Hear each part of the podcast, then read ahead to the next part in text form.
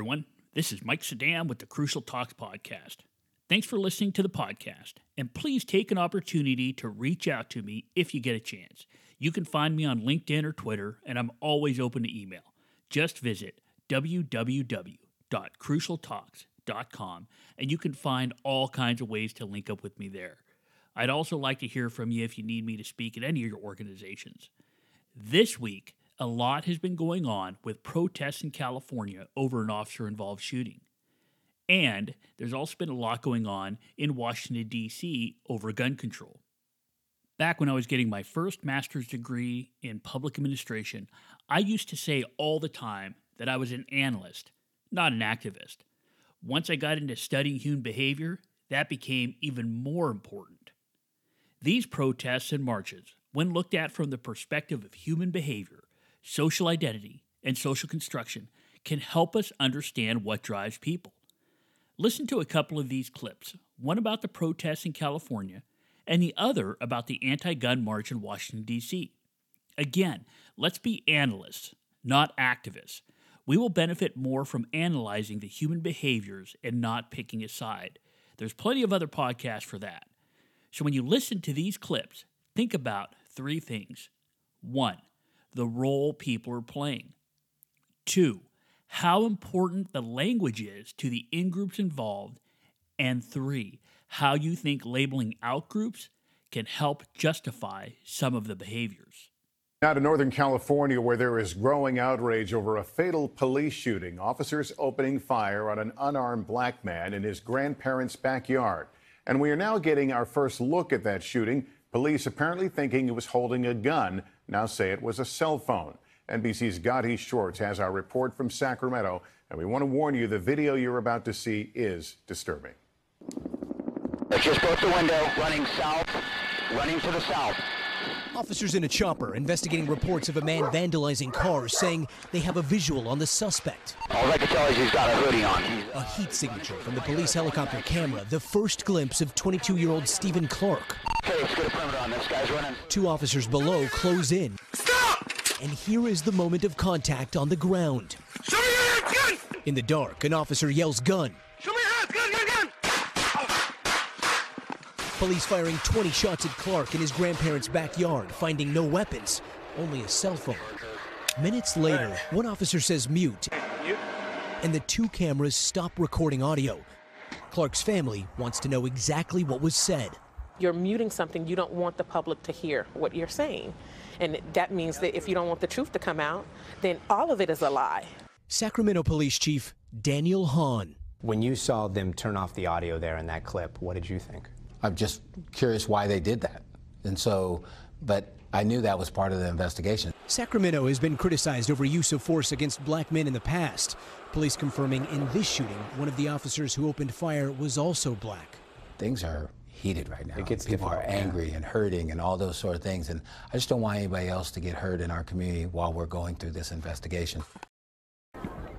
Today, hundreds of Marjory Stoneman Douglas students arrived in Washington. Fed up with school shootings in Parkland, Florida, and across the nation, upwards of 500,000 people here planning a March for Our Lives tomorrow.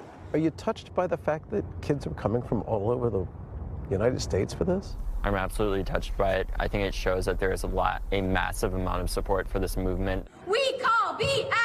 They say they're protesting legislative inaction. It's not a red and blue problem, it's a red, white, and blue problem. It's an American issue. It's a public issue that we need to get that through everyone's like mind.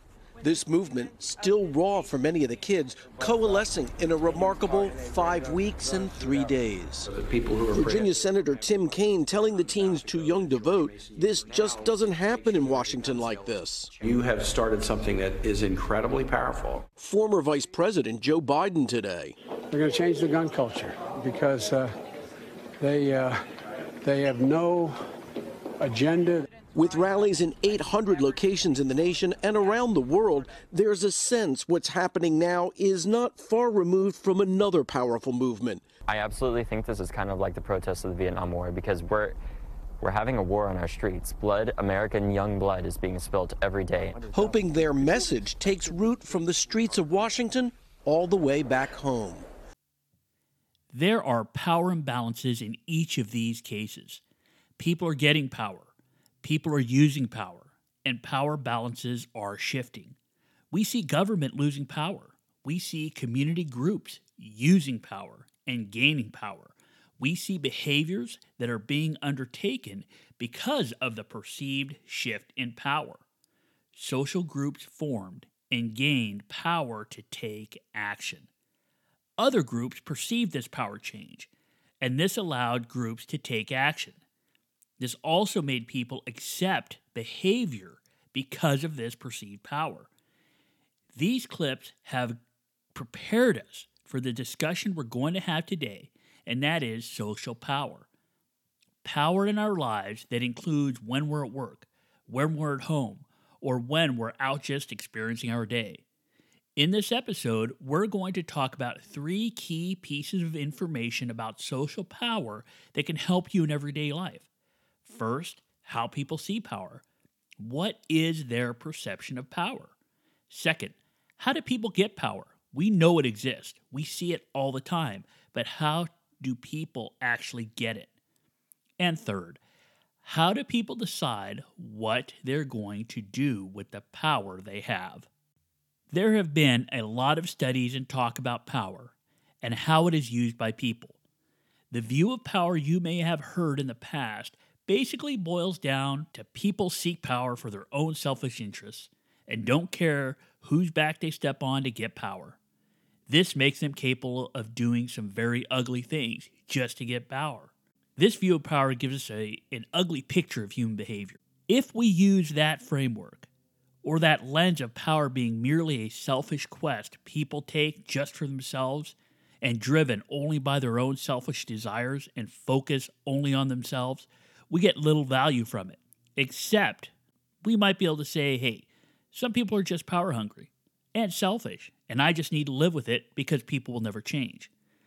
Now, the problem I have with that is it's too easy to describe people that way. People are complex social animals, and complex social processes take place that drive behavior. So, what we're going to do today is simplify that complex social process. We're going to change the lens to one of positive understanding we're going to put on our lens of social construction, social identity, and self categorization. We're going to look at humans as social storytelling animals and how this affects our use of power and how we experience power. First, we need to understand how people perceive power, and we're going to do it by understanding the social concept of power. The perception of power is an important concept because we need to understand why people use power and why people put up with another person's use of power. If it was purely selfish and self absorbed, people would probably put up with a lot less than they actually do. As social animals, we perceive power based on the relationships we have with others and the identities we have adopted. This includes the identities we adopt for ourselves and the ones we categorize others into. For example, you put up with power differences all the time at work. The power difference between you and your boss, the power difference between employees that are the same rank that you are, but they work in a different office. For instance, budgeting folks versus operational folks. And with people outside your workplace, there are also power differences, like customers and stakeholders. People put up with these differences because they have adopted behaviors that fit with their identities. And the acceptance of someone else having power over them is okay because it's part of that identity and part of the respect and feelings that go with that identity. And this leads us to our second takeaway, and that is how do people get power? If it's not because they're just power hungry, self absorbed individualists that seek power, what is it? In my opinion, it's because we are social animals. People get power because other people give it to them. And they give it to them when they assign identities to them and when people adopt identities that come with that power. People give someone power by categorizing that person into a role that has power. We saw it in the March for Lives, where high school kids were given power by politicians and other groups. Power is given with the role we assign to people, And we get power with these roles because the person is playing the role driven by the same beliefs, values, and characteristics we assign to that role and that we believe is important to playing that role. Now, there is a reverse side to that coin. And the reverse side of that coin is when someone we assign a role to and power goes with that role, if that person starts acting outside of those beliefs and values, then we try to take that power away. And that's the example we see from the protests of the Austin Valve shooting. People that saw the shooting as unjustified try to take the power away from the police. People that see it as justified reinforce the power they have assigned to the police, and in some cases, increase the power they have assigned to that role. And we see the same thing happen to the protesters when they start protesting in ways that affect people that used to support them. For example, blocking a sports venue or blocking the freeway so people can't get home. The people that used to support those protesters then begin to reduce their support because they feel that the beliefs and values being used by those protesters to get their message out no longer agree with the role that they have been assigned, and they start trying to pull that power away. So now let's move to what people do with power once they get it. We just talked about how they get power, it comes with the roles assigned to them. So then, how do those people that get into those roles decide what they're going to do with it? And this is our third takeaway. People can use power based on their in group view or their out group view. Let's start with out groups. People use coercive power without groups, not within groups. I know you have experienced a supervisor, a boss, or other individual that outranks you in your organization that treats others horribly. They use coercive power because they see themselves in a role that is different than the roles subordinates are in. They actually see the worker as a member of an outgroup, and this allows them to exhibit some pretty ugly behavior. If the people that assign them to this role allow this to occur and don't take action to let them know it is outside of the value system of the organization, very toxic environments can be created. So, this is a message to all the leaders out there. If there's somebody you have assigned to the role and they take that and start treating their people badly, they're doing it because they're looking at them as an outgroup. And that is not the environment you want in your workplace. This is why you need to make it stop because healthy organizations are made up of in groups, of teams, of people with trust, of people that support each other. So, what kind of power then is used when we're talking about in groups? People that share value systems and beliefs. We know it's not coercive power. It's a power that is used to further the in group's interest, to further how the team is doing, to benefit everybody. Social power has to be used within the norms of the in group. For example, if a peace officer points a gun at someone that's a threat, this is an entirely acceptable use of power. If they point a gun at someone that is just walking by doing nothing, that's a huge violation of the in group values. If they point a gun at another officer, that's an even greater violation of in group values, and they won't be considered part of that in group for very long. Those are extreme examples, but the same thing happens in any workplace. People that violate in group values won't be in that group for very long. So the use of power is actually based on the context of the roles people are playing at the time power is being used. And power is not this dark force but it can be used as a positive force when looked at from the lens of social belonging and the roles we play. Power used can be better understood if you think about it from the identity perspective. What roles are people playing? And how is the power being used in those roles? Is it furthering the goals of the group that they're identifying with at the time? If it is, now you're starting to see that it's a positive use of power. Let's listen to this clip to help us understand the three key takeaways of this episode. Just as a quick reminder, the three key takeaways are one, how people see power, what is their perception of power? Two, how do people get power?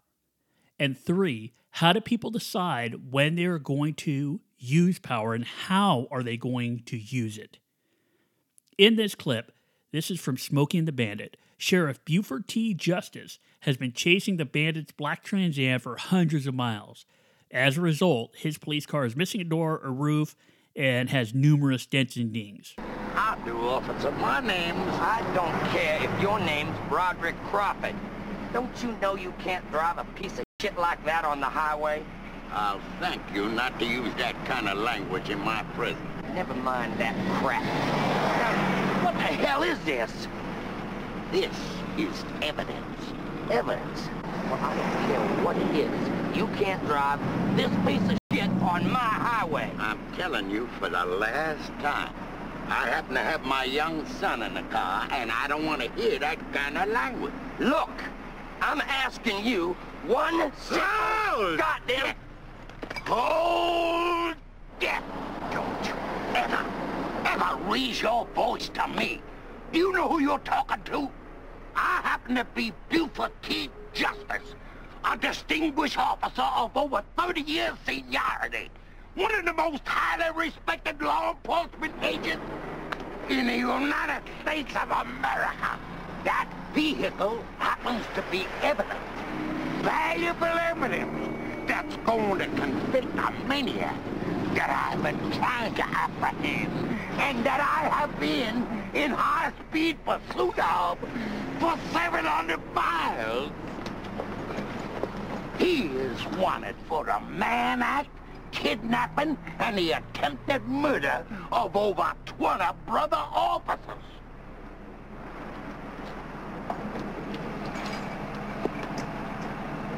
Sir, I'm sorry. I, well, I, I had no idea. I, it never occurred to me.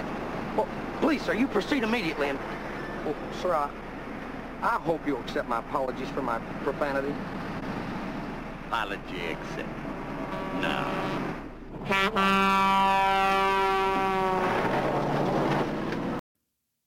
In that clip, we heard Sheriff Buford T. Justice deal with a state trooper. In the beginning, we see the trooper thinks he has a lot of power based on the role he's playing and based on the context of that situation. He even says, You can't drive this on my highway. Clearly, he sees his perception of power, and there's a power indifference, and he's treating Buford T. Justice as an outgroup. He gets this power because of the role he has adopted, the identity given to him by his state and shown by his uniform, his car, and other identifying aspects of that role. And he decided to use coercive power based on seeing the sheriff as an outgroup member. And Sheriff Justice put up with this for a little while, up until he saw the costs of that type of power too high for him to deal with. He was not willing to pay that price. So then what happened? The power balance shifted, and we can see how Sheriff Justice got the power he adopted the role of the 30 year police veteran that was one of the most respected law enforcement officials in the country. We see that this allowed Sheriff Justice to use coercive power against the trooper. But if we see it from the trooper's standpoint, we see that he became an in group member and his behavior changed quite a bit. He actually gave value to how Sheriff Justice was acting. He recognized Sheriff Justice's role and it still fit within his beliefs and value systems. That's why he was able to accept it. So, the next time you're watching the news or trying to understand decisions at work, you can more easily understand how and why people are behaving the way they are by thinking about a couple of things. One, ask yourself what is that person's perception of power? Is it within the norms of the group they have adopted it and are assigned to? Two, how did they get the power? Who assigned it to them, and for what purpose. And three, how are they behaving? Are they behaving like the people they're dealing with are outgroups? Are they using coercive power? Or are they behaving like the people they're dealing with are in groups and they're trying to help the whole group move forward? Are they behaving in a way that is coercive? If you're a leader and you see people doing this, you have to take action that will cause a toxic environment. People using power within organizations should be using it to further the in group. Or is it a combination of both? These kind of things you look for can help you when you're trying to figure out the culture of an office or a shift or a group of people. It helps you to be able to see where that power is coming from, how it's being used, and how did they get the power. Because if you understand how they got the power, you'll understand where conflicts would, will develop when they misuse that power so that people want to grab the power back. It will help you a lot asking these questions. These questions can help you practice understanding and analyzing how people are using power. As a result, you can start to analyze how you are using power. Do you see your subordinates or other team members as outgroup members? And if so, are you using that coercive power? Because if you're trying to be coercive, you are seeing people as outgroups. You can change your lens though. Another question you can ask yourself Are you using the wrong identity when acting within that role while you interact with others? Because if you are, a coercive power may be all you have. A quick change in the lens you use can change the entire context of the situation and change it for the better. So, in this episode, we talked a lot about power, but we talked about power in a way that helps us understand the social interactions that occur in our day to day lives. Thank you so much for listening to this episode. Power has so many negative connotations with it, but in reality, it is an integral part of how people treat each other as social storytelling animals. Please visit www.crucialtalks.com and reach out to me if you can. I'd love to connect with you. If you have any questions, if you'd like me to present to your organization, if you have any advice for me, if you have any ideas for what you'd like to see in a future episode, please let me know. Have a great week, and remember if we want to understand behavior, we need to understand what drives people.